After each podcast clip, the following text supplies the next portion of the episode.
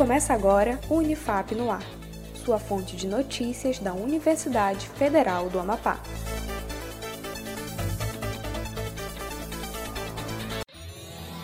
Olá, eu sou Adam Vieira. Nesta edição do Unifap no Ar, você acompanha as principais notícias, iniciativas e ações comunitárias da Universidade Federal do Amapá.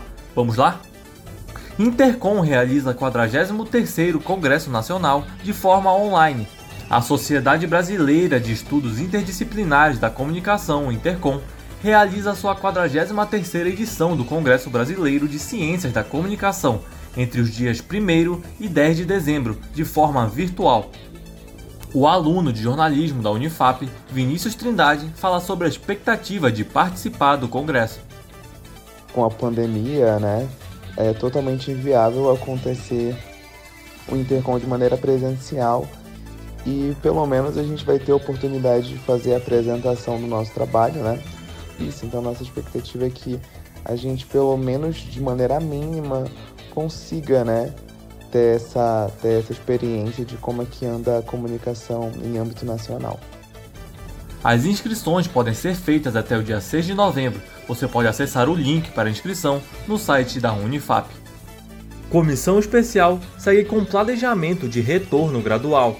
A Comissão Especial da Reitoria da Unifap tem colocado em prática o plano de trabalho para a construção do planejamento de retorno gradual das atividades de ensino. Nas primeiras reuniões da equipe, foram elaborados planos de trabalho de oito subcomissões, a equipe já possui duas novas reuniões programadas para os dias 8 e 16 de setembro. Você pode acompanhar as reuniões acessando o link no site da Unifap. Homenagem póstuma. A Universidade Federal da Amapá e seu corpo acadêmico expressa profundo pesar pelo falecimento do aluno Wesley Nemamia Vaz Freitas. O jovem cursava o quinto semestre de licenciatura em Educação Física em nota, o Departamento de Educação à Distância da Universidade, abre aspas, externa os sinceros sentimentos pela perda do aluno, deseja consolar os familiares e amigos neste momento, e destaca que o aluno sempre será lembrado por sua dedicação aos estudos e simplicidade. Fecha aspas. O Unifap no ar fica por aqui.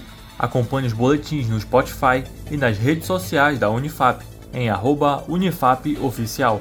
Um ótimo dia a você e até mais.